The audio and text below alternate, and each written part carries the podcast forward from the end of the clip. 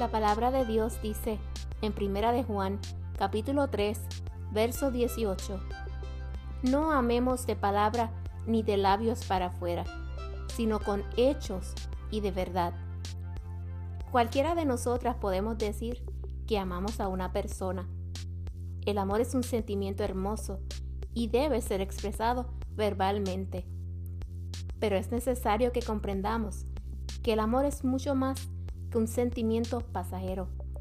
Es mucho más que simples palabras. El amor es mucho más que unas bonitas palabras que podamos decirle a alguien o que escuchemos de una persona especial para nosotras. Es también posible que nos sintamos atraídas hacia una persona que nos dice cosas hermosas, pero ¿es el amor solamente palabras bonitas? Cuando llega el momento de demostrar todo lo que se ha profesado, ¿realmente se ha demostrado? Hay un refrán que dice que del dicho al hecho hay un gran trecho. O en palabras más boricuas, como diríamos en Puerto Rico, con la boca es un mamey. La persona que nos ha dicho tantas cosas, finalmente ha hecho lo que ha dicho. Lleva a cabo lo que dice que hará. Ha cumplido su compromiso vive lo que predica. Está su vida alineada con lo que dice que cree. Pero una pregunta aún más importante. ¿Cómo se demuestra el amor a los demás? ¿Y qué podemos hacer para que nuestro amor no se enfríe?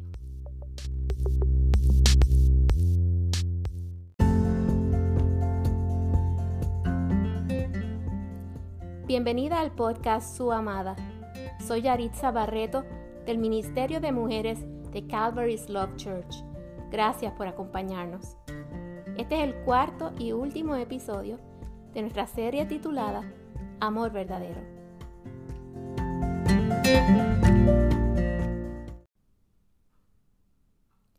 Antes de continuar este mensaje, debemos hacer una pausa importante para leer lo que la palabra de Dios dice sobre lo que es el amor cómo se ve realmente el amor. Creo que el lugar más adecuado en las escrituras para saber cuál es la definición del amor se encuentra en Primera de Corintios, capítulo 13, versos 4 al 7. Leamos. El amor es sufrido, es benigno. El amor no tiene envidia. El amor no es jactancioso, no se envanece, no hace nada indebido no busca lo suyo, no se irrita, no guarda rencor, no se goza de la injusticia, mas se goza de la verdad. Todo lo sufre, todo lo cree, todo lo espera, todo lo soporta. La decisión de amar cuesta. Lo primero que dice Primera de Corintios 13 es que el amor es sufrido. En otras versiones bíblicas, la palabra sufrido se traduce o se refiere a la palabra paciencia. Requiere que seamos pacientes, que dejemos a un lado nuestro enfoque en nosotros mismos y que pensemos en los demás antes que en nosotros. El amor no es egoísta ni ensimismado. Luego dice que es benigno, bondadoso, que todo lo espera, que todo lo soporta. Es fácil amar a la persona que nos ama y que se porta bien con nosotros. Pero ¿qué hay de aquellos que nos han herido, nos han lastimado y nos han traicionado? ¿También debemos amarles? Bueno, la respuesta es sí. Jesús dijo en Lucas capítulo 6, verso 27 al 28. Pero a vosotros los que oís, os digo, amad a vuestros enemigos, haced bien a los que os aborrecen, bendecid a los que os maldicen y orad por los que os calumnian. De ningún modo esto significa que tengamos que vivir en una relación abusiva, en donde vivimos en un ciclo vicioso de violencia con nuestro cónyuge o pareja. Podemos amar, perdonar, bendecir y orar por esas personas que nos han tratado mal, pero esto no significa que debamos permanecer en un ambiente que no es saludable o seguro. Si te encuentras en una situación así, Es necesario que busques ayuda. No estás sola. Hay recursos que te pueden ayudar, como lo son tal vez tus pastores o alguien de confianza, además de las autoridades terrenales de ayuda social. El apóstol Pablo le recuerda a los esposos cómo debe ser su trato hacia sus esposas. Dice en el libro de Efesios, capítulo 5, verso 25, Maridos, amad a vuestras mujeres, así como Cristo amó a la iglesia y se entregó a sí mismo por ella. Así que Dios espera que las mujeres seamos tratadas con un amor puro y sacrificial como el que Cristo Jesús demostró por su iglesia cuando se entregó en la cruz. Este tipo de amor es constante, honesto y verdadero, amable y que perdura en el tiempo.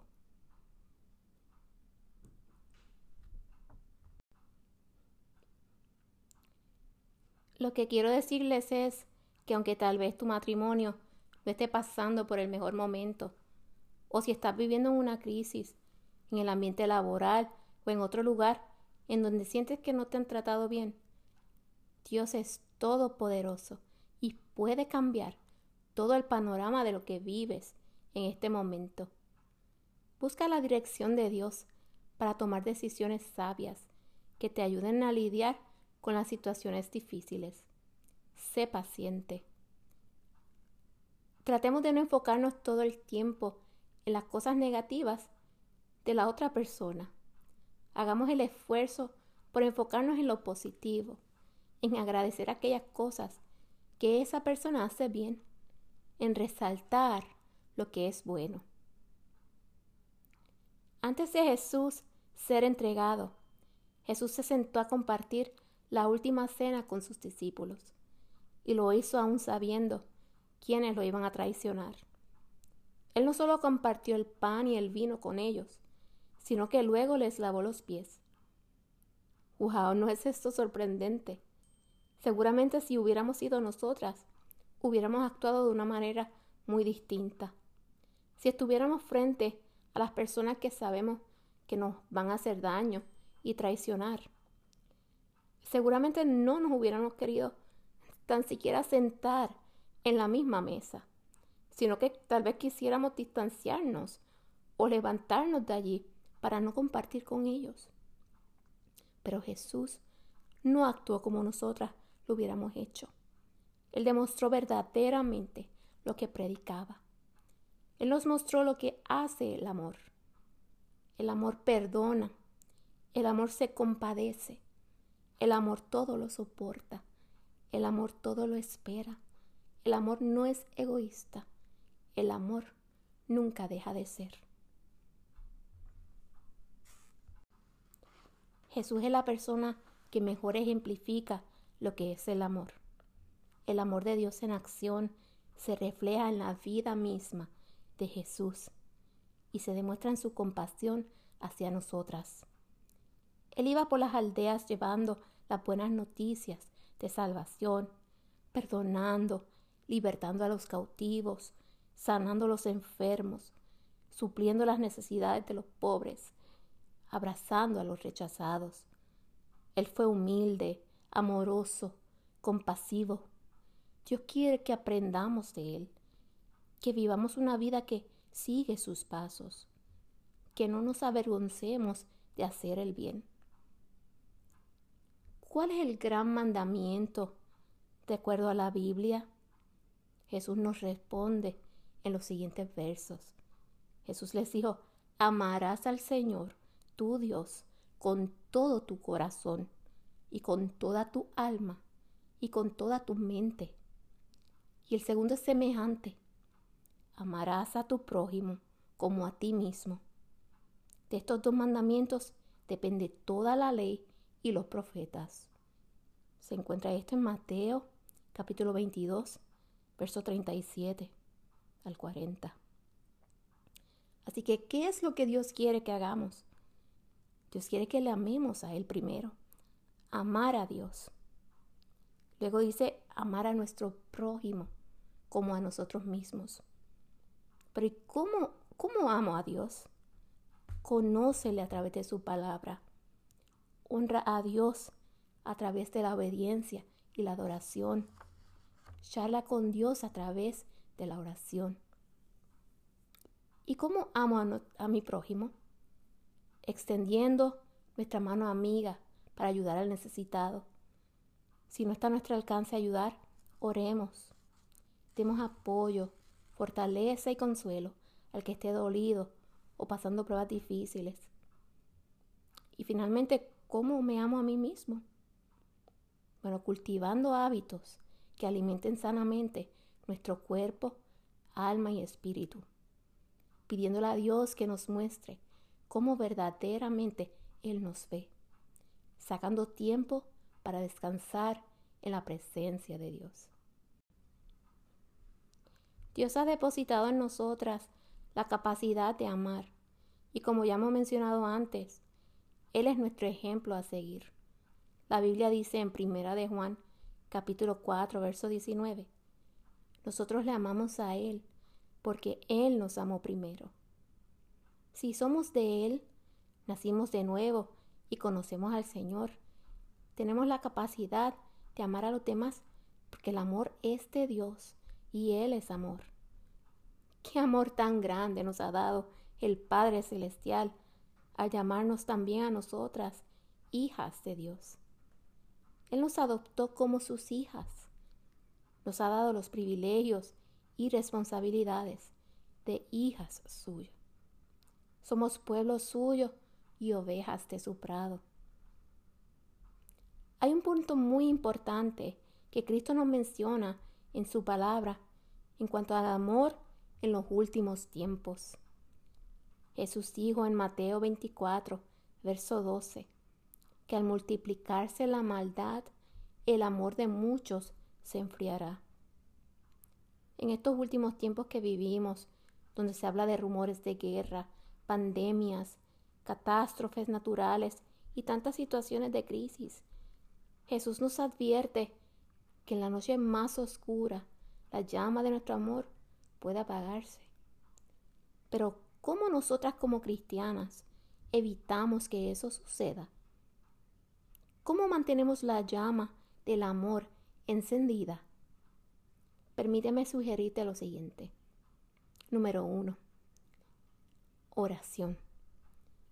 Es necesario que nos conectemos con el Creador, que le hablemos y que le dejemos a Él nuestras cargas.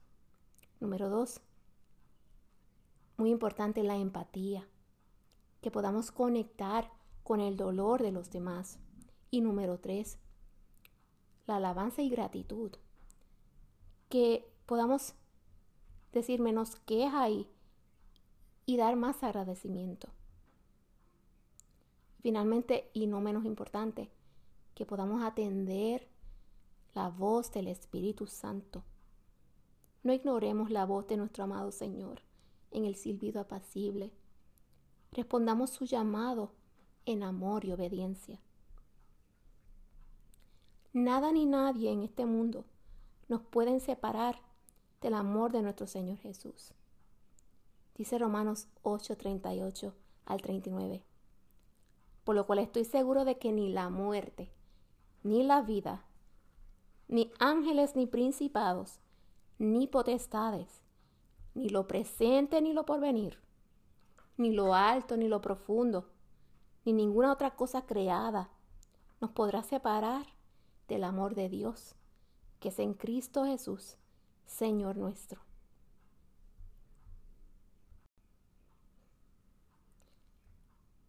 Oremos juntas. Padre, te damos gracias por amarnos tanto que nos has sostenido de tu mano. Nos has cargado muy cerca de tu corazón. Gracias por hacer por nosotras mucho más abundantemente de lo que hemos podido imaginar. Gracias por pensar en nosotras y estar íntimamente interesado en nuestras vidas. Gracias por entender nuestras desilusiones, nuestros quebrantos y nuestras debilidades. Gracias por protegernos, rescatarnos y salvarnos. Y gracias Señor por habernos dado el mejor ejemplo de lo que es el amor a través de la vida de tu Hijo Jesús. No permitas que mi amor se enfríe, sino que esa llama pueda seguir siendo avivada por tu Santo Espíritu. Ayúdame a vivir una vida agradable a ti, que te pueda buscar y adorar en espíritu y en verdad, pero que también pueda actuar conforme a lo que es correcto y bueno a tus ojos.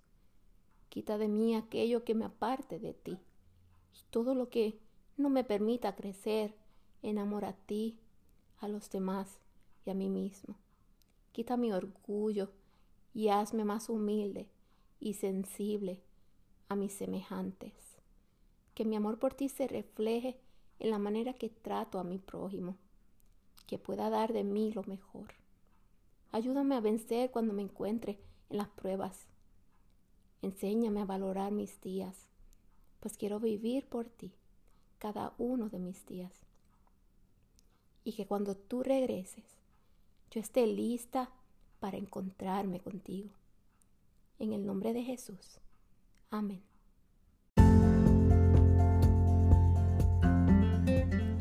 Gracias por haber sintonizado el podcast Su Amada.